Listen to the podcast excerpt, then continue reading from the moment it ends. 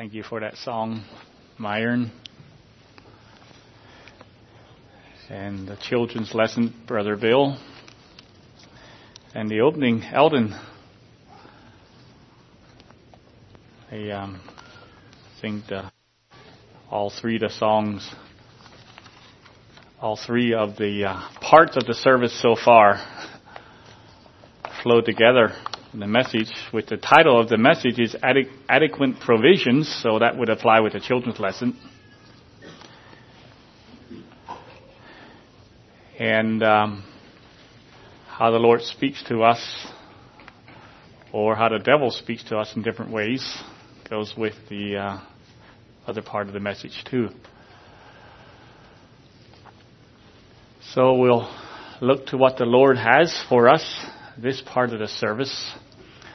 As we do that, why don't we just pause for a word of prayer?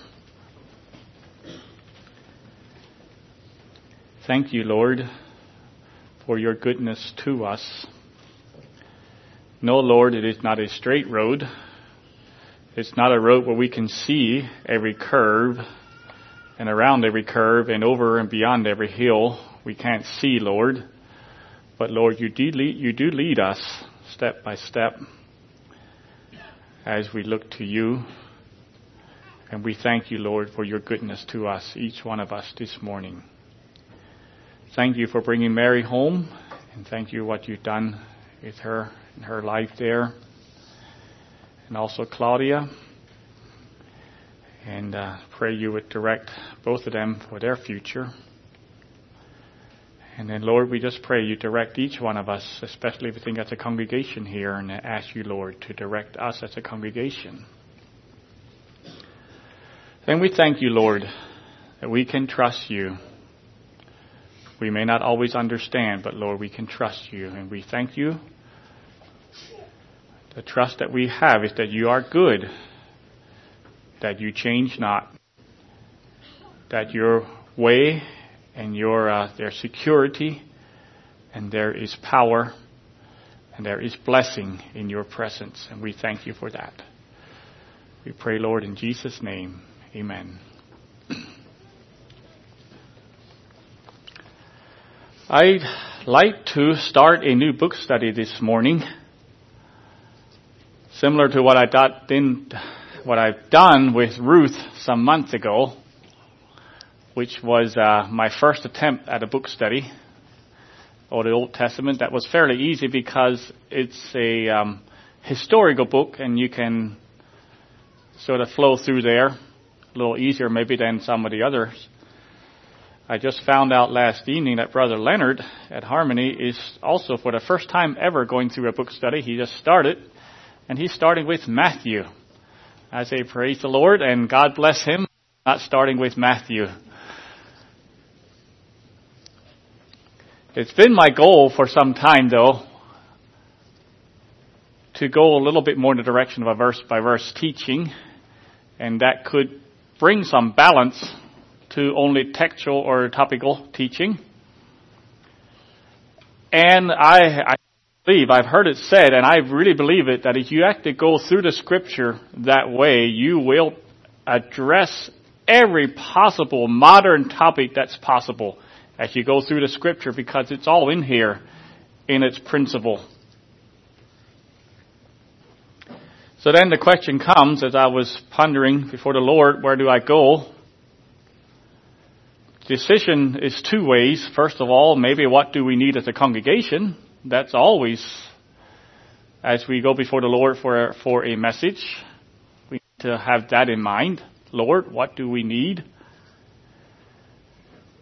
And then the second one is what can I as a teacher give? That has to come before the Lord too. So I thought I would need to choose a shorter book. That's why I had chose Ruth instead of Leviticus in the Old Testament. I'll let Eldon tackle this. I'll give him a title for Leviticus. It's called Diseases, Discharges, and Dead Animals. The Gospel according to Leviticus. I'll let you uh, try try that one, or maybe Alan, but not me. So as I consider us as a congregation and me as a teacher, and I definitely desired a New Testament book, I could have chosen James, First John, Ephesians, and some others. But I chose one that I think is both relevant for us and simple enough for me. So I chose a simple but passionate man named Peter. you know Peter that fisherman from Galilee. He's like me in that way he wasn't highly educated.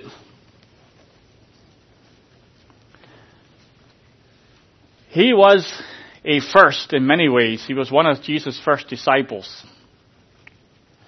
When the disciples are named, he is always named first. He was part of the inner core close to Jesus. Um, he was on the Mount of Transfiguration. He was in the Garden of Gethsemane. And he was, I think, when they raised that Jairus' daughter from the dead, he was part of that little group that was in there. He usually was the first one to say something. While the others were only thinking it, or maybe not even before they thought it, he was already saying it.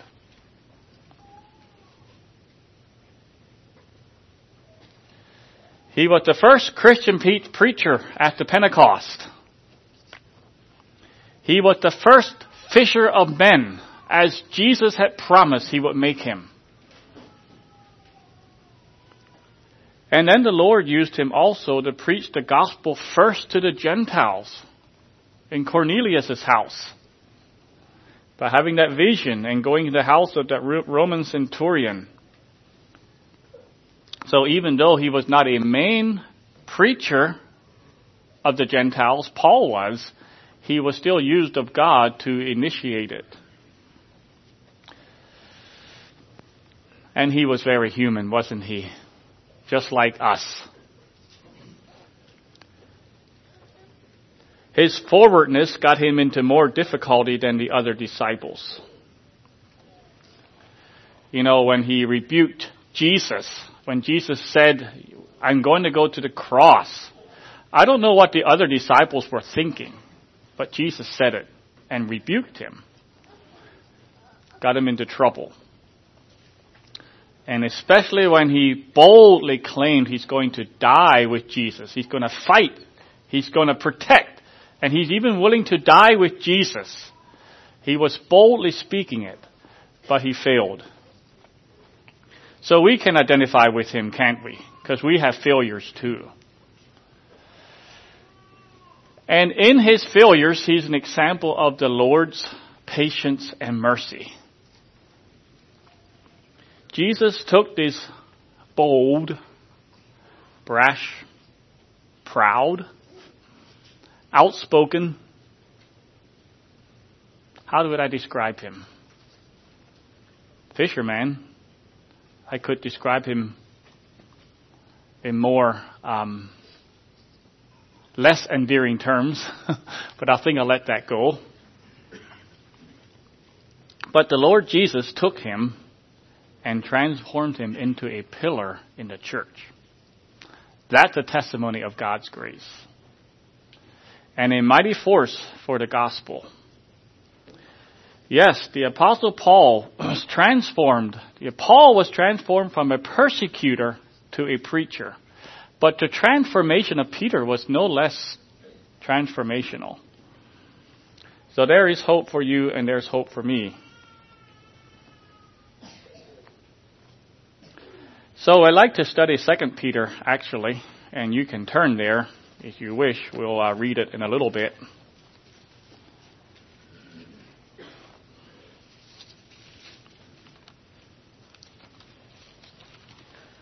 Peter wrote two letters, what we call 1st and 2nd Peter.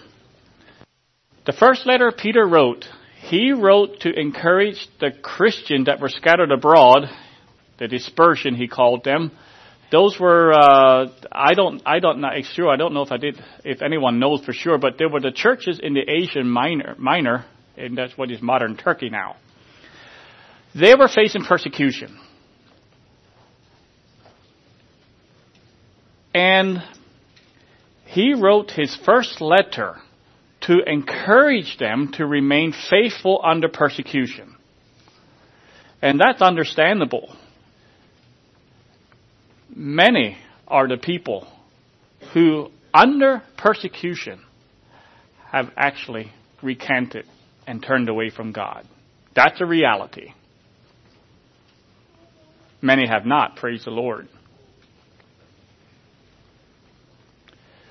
And the question would come, will I or will you remain faithful if we face psychological or financial or physical persecution? Will we be faithful? So Peter was concerned about his people, and that's why he wrote the first letter because they were being persecuted. Peter wanted to encourage them.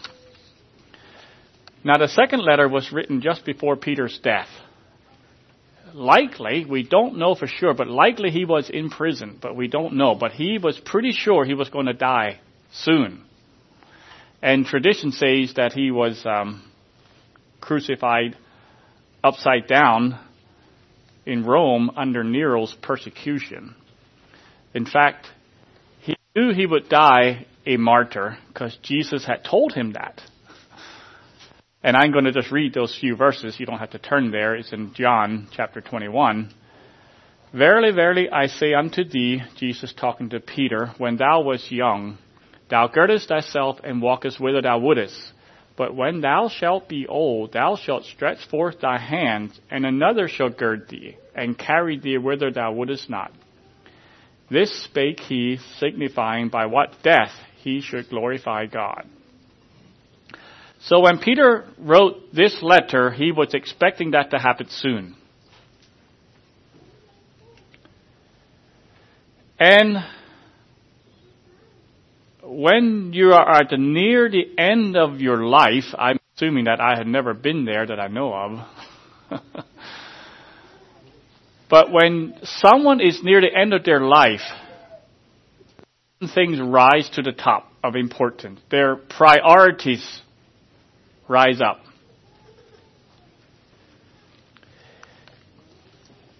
And as such, Second Peter is the last words and the burdens of the last words of an apostle who knew he was going to die soon. It contains his inmost burdens and his fears and his desires. And of course, it is the inspired word of God. So it's God's word. But as God uses human instruments to, uh, to say his words, so as such, there are also Peter's words. They are God's words and they are Peter's words. They are God's words coming through the apostle Peter. And so the first letter, Peter wishes to encourage the Christian to remain faithful in persecution. This second letter, Peter is concerned that we would remain faithful in the midst of false teachers. And this is where Eldon's message comes in very close. That prophet could withstand the king, but he couldn't withstand that other man. That is actually Peter's burden. It seems incredulous to us that the early church was faced with so much false teaching and false doctrine. And all that during times of severe persecution. Doesn't persecution cleanse the church? Obviously not.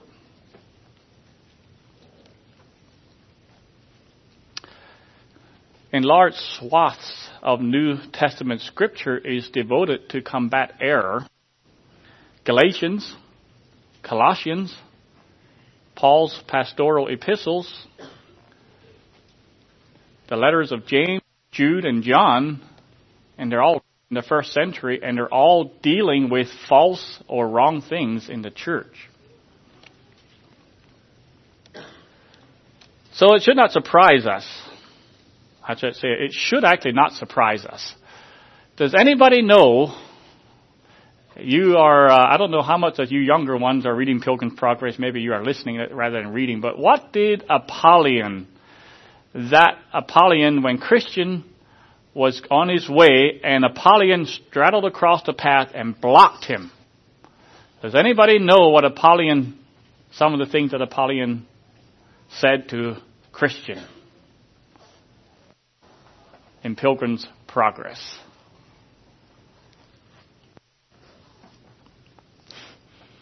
That's fine. He said, he's talking about himself, there is no prince that will thus lightly lose his subjects. Neither will I as yet lose thee. So he was being opposed. The devil was opposing Christian. And they had some anim- animated discourse with Christian, and as Christian maintains his loyalty to God, even in the face of his opposition, Apollyon flies into a rage, and then his true heart comes out. I am an enemy of this prince, the prince that Christian was serving. I am an enemy of this prince. I hate his person and his laws and his people. I hate him.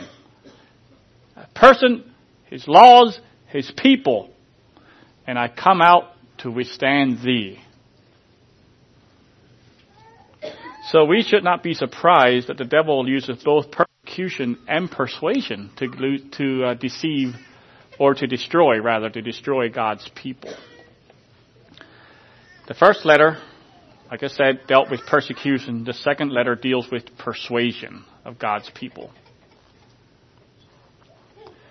The two main themes in this letter I'd like to read, and you can turn now, you're there, in the last two verses in this book actually bring out the two main themes.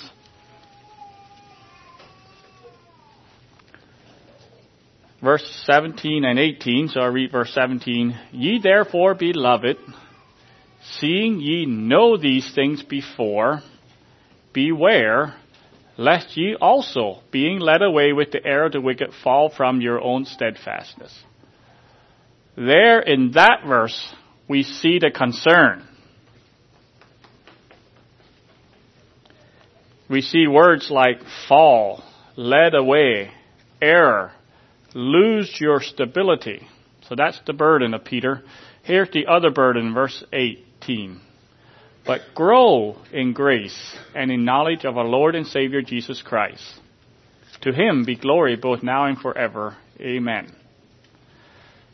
Here is the answer to the first burden. It's to grow. Grow. What's that song that we sing? Grow, grow, grow. And you'll oh, read the Bible and pray every day and you'll grow, grow, grow. That's what it is. Grow in grace and the knowledge. This is the antidote to error and deception.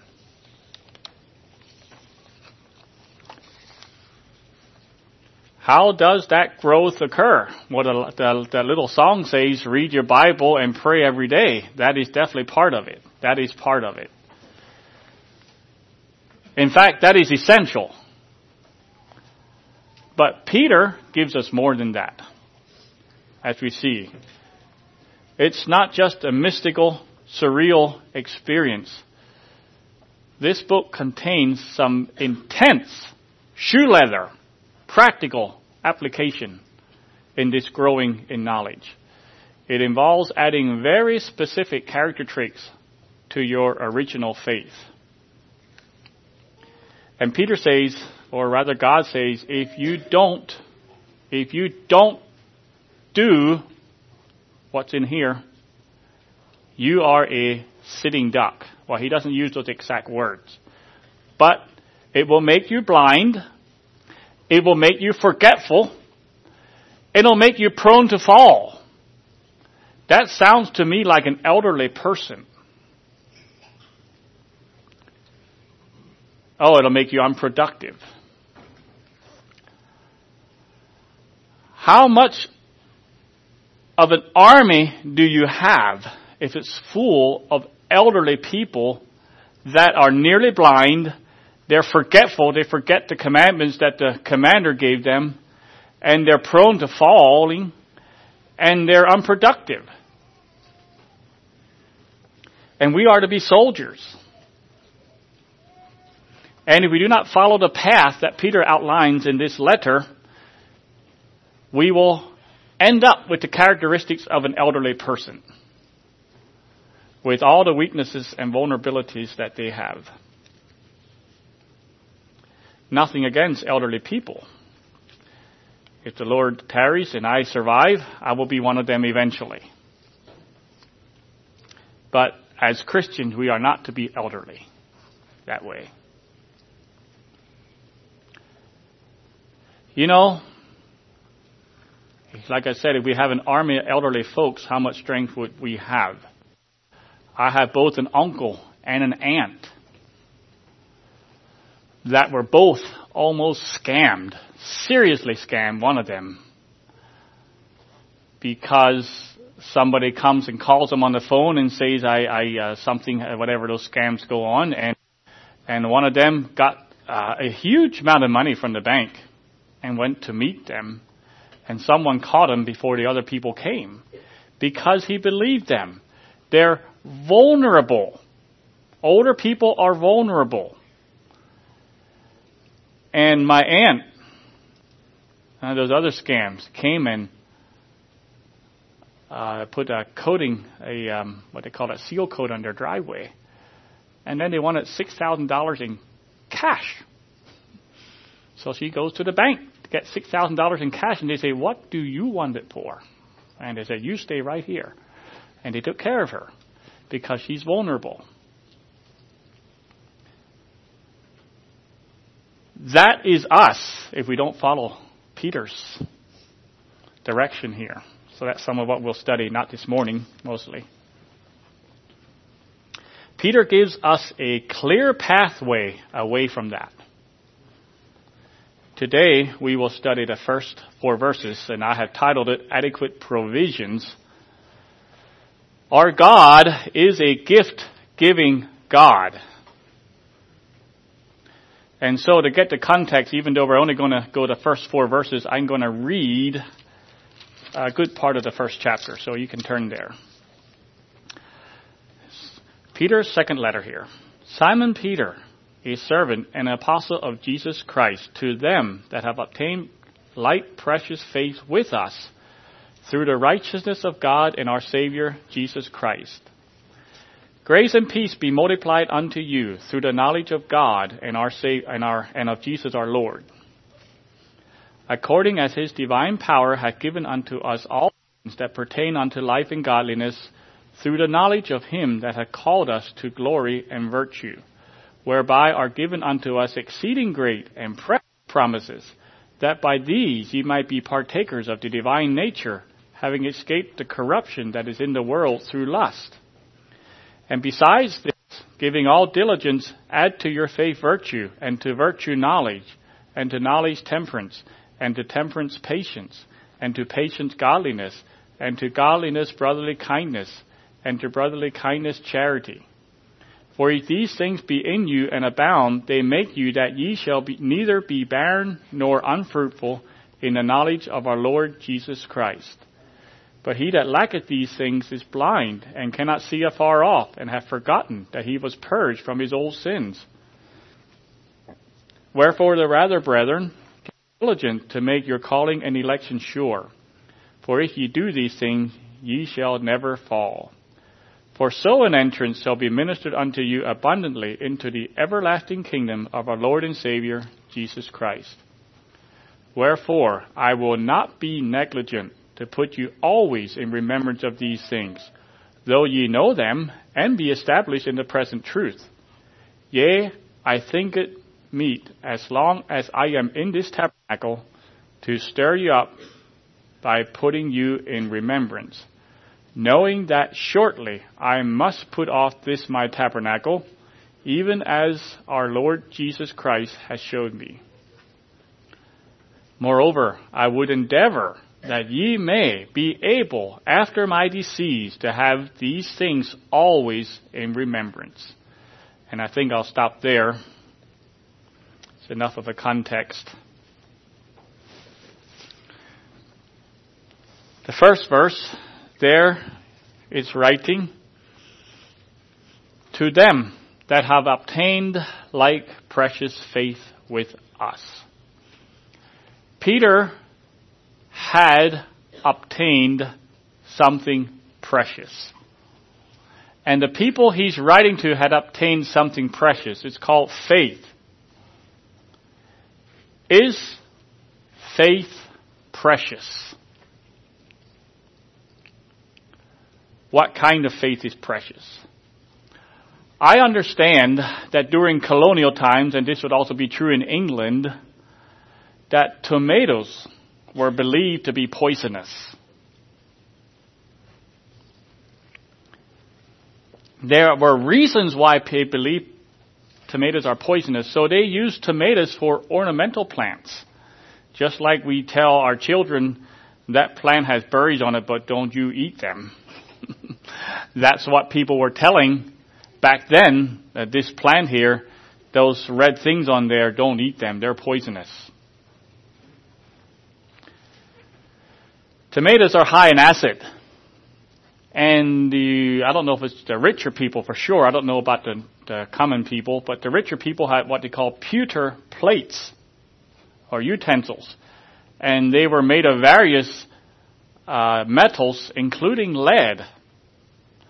And the acid of a tomato would leach out the lead. It would eat the tomato and the lead and die. And the tomato got blamed. And so it became pretty well across the board that tomatoes were considered poisonous because people died after eating them. On top of that, tomatoes are part of the nightshade family of, of uh, plants. And nightshade is very toxic, and they're part of that, so it was easy to believe. Tomatoes are poisonous. Now, you come to me with a tomato, and you want to tell me that they are not poisonous. That you can eat them, they're good. They're good and they're good for you.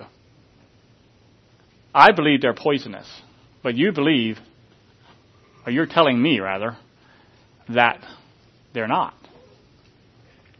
There are several obstacles I will need to overcome before I will eat that tomato if I believe they're poisonous. Before I have faith in you, first of all, I have to believe that you love me. Maybe you actually have a secret hatred for me. Maybe you want something I have. Maybe you want my house and you want me to die so you can get what I have or something. I don't know that. You, you look like a friend to me, but I have to believe that you love me and care about me and don't want to poison me. I have to believe that. That's one obstacle I will need to overcome. Another one is I need to believe that you've done the research, that you actually know what you're talking about. I mean, you might actually love me, but you might be wrong and you might inadvertently kill me. So I have to believe not that you just that you love me, but that you also know what you're talking about. Then I would probably need to believe your testimony because you would say, I have been eating these for several years now, and I haven't died in fact, whenever tomatoes come in season and I eat them, I actually get healthier. My hair begins to shine, my face begins to glow, my eyes sparkle. And that will happen to you if you eat them. And I have to believe your testimony. I guess he thought my eyes didn't sparkle.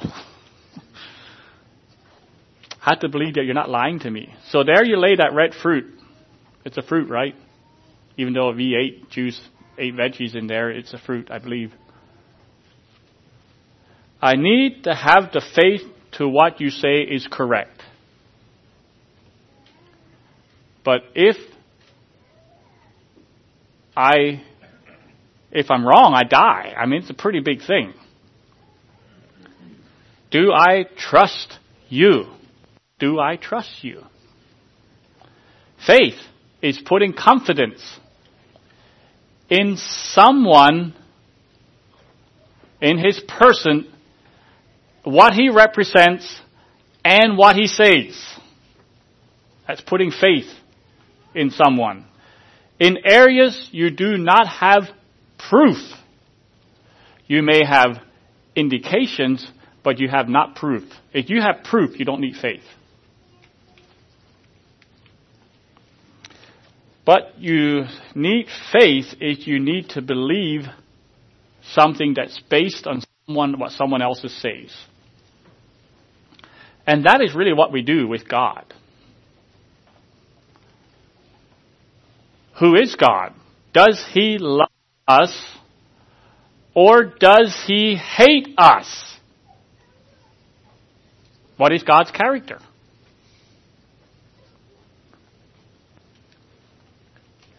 Does God know what He is talking about? Does He know the future? Does He have control of the future?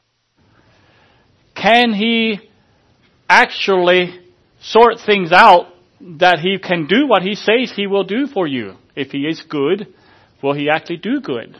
Can He actually do it? And then, when He says something, is He telling the truth? Is he saying, if you do this, this will happen? Do you believe that? Or does he ultimately wish to harm you? You know, faith is a real part of our life all the time. We have faith in so many things all the time. We trust the media to report the stories fairly, or we don't. There are two competing views of how the universe came into existence. You either believe the authorities that say the Big Bang came, or you believe the Bible that says God made it. And I'm assuming there would be other, but those are the two main competing theories. You have faith in one of those. There are many experts in how to raise or how to properly raise your children. You can be from A to Z in that. Who are you going to believe? From authoritarian to permissive, from control to choice. Peter says he had a precious faith. He obtained it. He received it. What makes this faith so precious? Well, faith, what does faith do? Faith is like a door. How much is a door worth? Depending what for door you have. I mean, it can be from a couple boards slapped together with a cross piece and, you know, and a hinge. And you have your door. What's a door worth? Or you get a nice glass door and you can get an expensive door too. But how much is the door worth? Not that much. Will you say a door is precious? Not really. A door is not precious. But if the door opens into a palace where when you go in there, you are in the environment of all the blessings of that palace, then that door becomes precious. It becomes worth something. Faith in your friend that came to you with a tomato. To uh, that faith, if you believe that person, that's the door that will open up your enjoyment of that tomato. That's what the door does. No faith in your friend, no tomato. No faith in God, no partaking of salvation. Hebrews 6, 11, 6, but without faith it is impossible to please him, God. For he, that's us, that cometh to God must believe that he is, and that he is a rewarder of them that diligently seek him. Believe not only in God, but also believe his character. If there would be an isolated town somewhere in the desert where the only source of water would come through a long pipe from another place, a copper pipe, we're going to say a copper pipe. It could be some other, but copper. How much is that pipe worth? Well, you could take that pipe and scrap it up and take it to the recycling and you could get some money for it. But it is worth a whole lot more for the value of that water that comes through there. Faith is the pipe that opens the door to the blessing of God. And that is what is precious.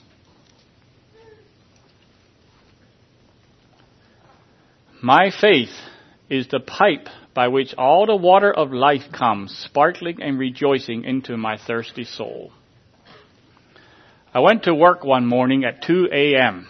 and there's not too many people around at 2 a.m. and I had left my key of access to the building at home. How much is a key worth? Not much. How much is it worth for its access? Tremendous. I couldn't do my work. I couldn't start my work till I could get into that building and the key was what I needed. Did you ever forget a password? How much are a jumble of letters and numbers worth? How much is that proper sequence worth to you? A lot. That is what faith is. Faith in itself is only a doorway, but it is access to God Faith is precious because without faith you have nothing else. For by grace are you saved through faith. No faith, no grace, no save. And that not of yourself, it is a gift of God. Faith in what? Faith in who? Well, there in verses say, through the righteousness of God and our Savior, Jesus Christ. It is not in our own righteousness. It is faith in the righteousness of God. God alone is good. See, it is God that puts out His hand that we get a hold of. It is not the hand that stretches up to God that causes the tottering man to stand. Yes, it is part of it, but it is really the hand that reaches down that pulls the man up. That is the salvation. Ours is just the faith to reach up our hand. That's all it is. So let us understand that salvation does not come as the reward of faith, but that the salvation is in the faith because faith is the conduit in by which all of God's salvation pours into us. So, Peter is writing, we have precious faith. And I'm writing to people who have the same kind of precious faith. It is very, very precious. Those people he's writing to had believed and had trusted, and had experienced God.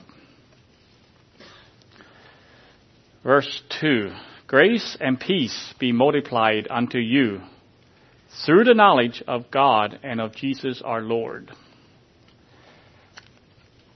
Now that you have faith, you also have grace and you have peace. It's a natural result of faith. But it's not static. Because Peter says, grow in grace.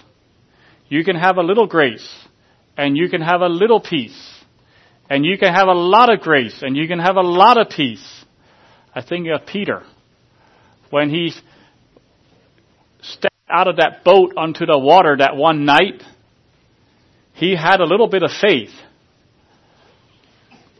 but not quite enough. And he lost his peace really, really quickly. Peter knows that the path for grace and peace it needs to be multiplied. And he's wishing them a blessing. May grace and peace be multiplied.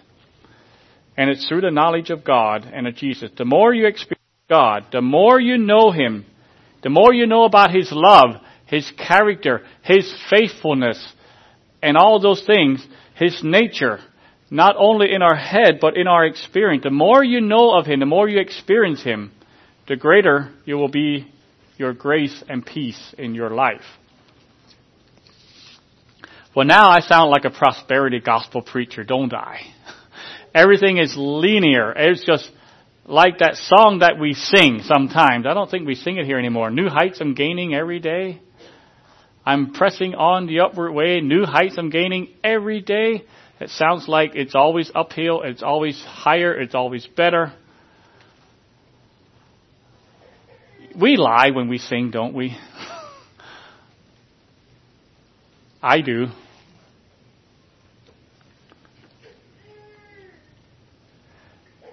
We do need to grow in grace, but it's not a steady upward climb. Let me not give you a a, uh, a picture that's not accurate. I actually came across an article that describes what a person's evaluation of the victorious Christian life looks like. It might not be quite what you had thought. It's um, by Michael Bird. He says here, and this is actually abbreviated. It was a fairly long, so I abbreviated it. This is what I think the victorious Christian life looks like. It is the pain, frustration, and misery of the faithful. It is thankless service and sacrifice till you can bear it no more. It is loss and lament. It is brokenness and anxiety. It is feeling defeated and destroyed. It is fear and failure. It is the debris of despair and doubt. It is hope sapped, joyless drudgery. It is looking into the mirror and seeing futility. It is what you do when you realize the Calvary is not coming to help you. You've been abandoned and maybe even betrayed. Victory is crawling and crying all alone in the silence and the darkness, wondering if anyone, even God, cares.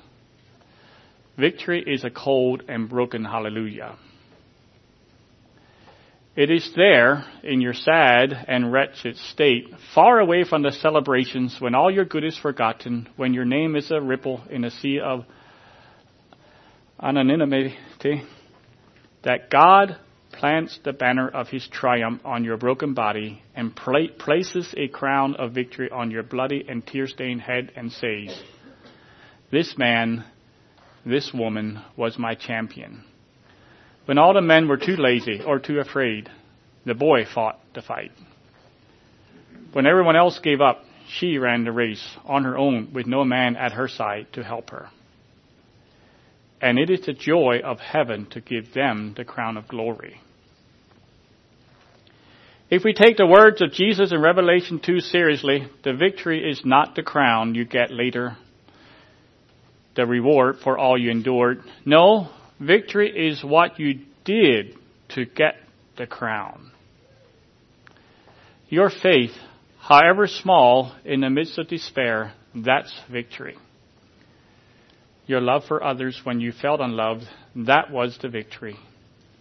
Your service when you were burdened with depression or anxiety, that was victory. But it doesn't look like victory. It doesn't feel like victory. It doesn't smell like victory. But God brings triumph all the same. Remember, when Jesus hung on that cross, he did not feel victorious. He felt abandoned. He felt betrayed. He experienced the full extent of human misery. And yet that is when we are told that God has won his victory, his triumph, where he conquered the world and the flesh and the devil. If you think victory looked like ticker tape, ticker tape parade, steady success, your best life now, then I do not hold high hopes for the longevity of your spiritual journey. But if you believe that victory looks like the cross, that it feels like defeat, that it resembles being downtrodden, then you know that when you are wounded, despairing, and powerless, that God is still bringing His victory. Jesus said, I have overcome the world. He does that for us, in us, through us, and more often than not, in spite of us. Do you want a life or ministry of victory? Here's the question. Here's the answer. I suggest you pray that your back is strong enough to bear it. So, grace and peace be multiplied. Through how? Through the experiential cross of filling with knowledge of experience with the Lord, Jesus our Lord. I uh, should have done a better job of rephrasing that verse. I don't have it right now. You know, how would grace and peace be multiplied? Through Jesus, through the knowledge of Jesus Christ the Lord. But what is that knowledge? It's an experiential knowledge, and its experiential knowledge includes the cross. That's the point I want to in this, this point here. Well, what other provisions does God have for us? He has provisions for us. He has faith.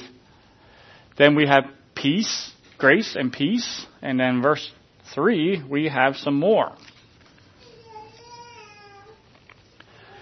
According as his divine power hath given unto us all things that pertain unto life and godliness, through the knowledge of him that hath called us to glory and virtue. To get the flow better, we could change that first word according to seeing as or recognizing seeing that his divine power hath given all things. Recognizing and believing, believing, that's part of faith, that the Lord's divine power has given to us everything we need for life and for godliness. Let's look at his divine power. We are reading through the book of Mark at home in family devotions. Don't ask me how regular they are, but we are reading through it. And we read recently about this woman who had this issue of blood for 18 years. And she spent all her money on doctors and she wasn't better. In fact, she was worse. And then she believed when Jesus came, if I can just touch his robe, it can just touch his clothing, I'll be healed. So she pressed through, through the crowd that was around Jesus. She pressed through and she made it and she touched it. And she immediately felt she was healed. What did she get? She got divine power. That's what she got. That was divine power. There was no other thing except divine power right there. Do you have a habit, a besetting sin, issues that cause you to struggle, blockages in your mind that keep you from going any further?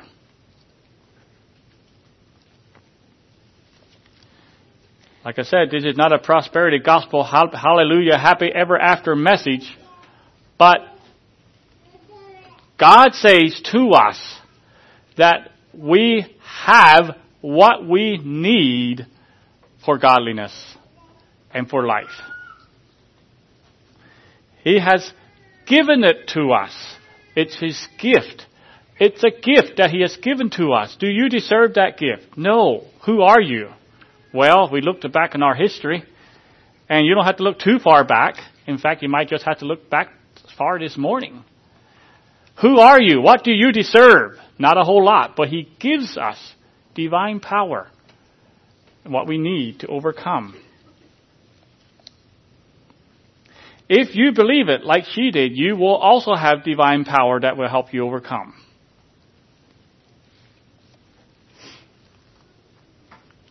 Through the knowledge of Him that had called us to glory and virtue. You know, before I dissect this verse, I want to point out that all the gifts, all the gifts, we're reading the first four chapters, which are the provisions for that Peter is talking about. They're always, always connected to the Lord Jesus. You won't get any of these gifts as, apart from Him. So when He says, called us through the knowledge of Him that had called us. So we will get that divine power through that knowledge again of Him. There are adequate provisions for His people through Him. Now we have been called to glory and virtue. And here's a question that I have. Is who, what is the subject of that glory and virtue? is it us or is it God? The general agreement that the focus is on the Lord and the ESV and basically all the other translated re- retranslated a little bit.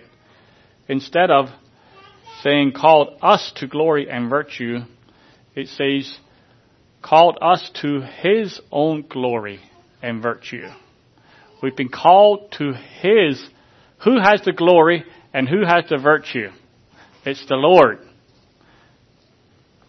And so I think we should look at it that way. We are called, called by God.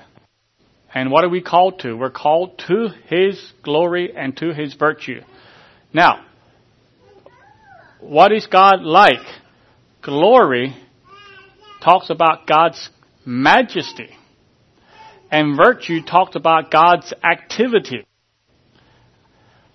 You are, we are called to God's majesty. That's what we're called to. And then we're also called to God's activity, His work that He's doing in the world and through us. We've been called to that. And what are, what is that activity? Let's read the next verse. Some of God's activity whereby or by which are given unto us exceeding great and precious promises. That's God's activity. His promises, what He told us He would do, is God's activity. Years ago, I used to have a, a book of Bible promises. I don't know where it is today. Any of you have a book of Bibles of the Bible's promises right now? It's not a little pamphlet, it's actually a pretty thick booklet. It was a book that contained only Bible verses and was all promises that were given to God's people. I will never leave you nor forsake you is a promise. We are more than conquerors through him that loved us. That's a promise. If you confess your sins, He is faithful and just to forgive your sins and to cleanse you from all unrighteousness. It's a promise. And we could spend the next couple hours going through God's promises. God has given us promises. So we have promises. We have precious promises. We have great and precious promises. And then we have exceeding great and precious promises. That's what Peter says we have. So we have precious faith and we have precious promises. Actually, it's the precious faith that gives us access to the precious promises.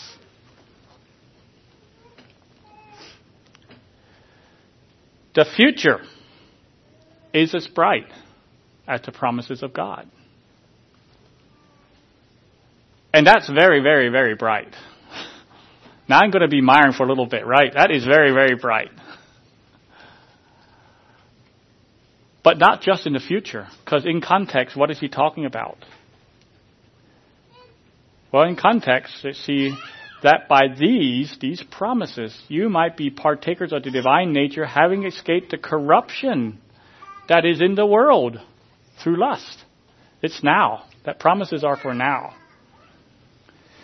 The promises mean that you and I can share in His divine nature.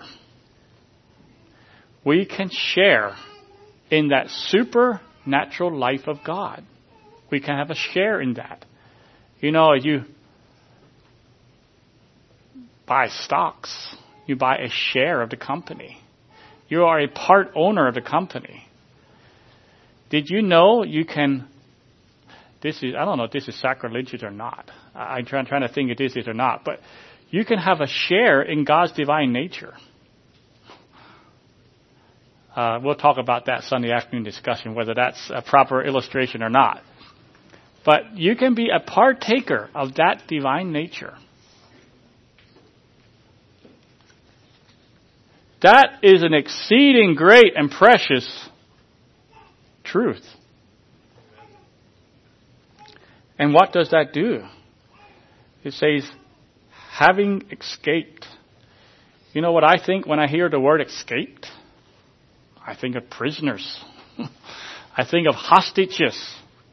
Imagine a hostage taking situation where a madman that is irrational can't reason with him and he's holding you hostage and he's making demands that you can't meet and you escape from him. You feel pretty good. Well, that's actually the situation here. Escape to corruption. Who were we bound to? We're bound to corruption. It's in the world, and lust means that evil desires is when we want stuff that God does not want us to have, or we want it out of proportion, or we have evil, wrong thoughts or desires. That's us. We're in bondage to it. But we have the provision by God through faith, through this whole process, that we, through this promise, that we are part of the divine nature, and that we can actually escape the corruption that is in the world through lust. To bring this together to a close, just want to remind you, Peter is soon going to pass on, very clearly here.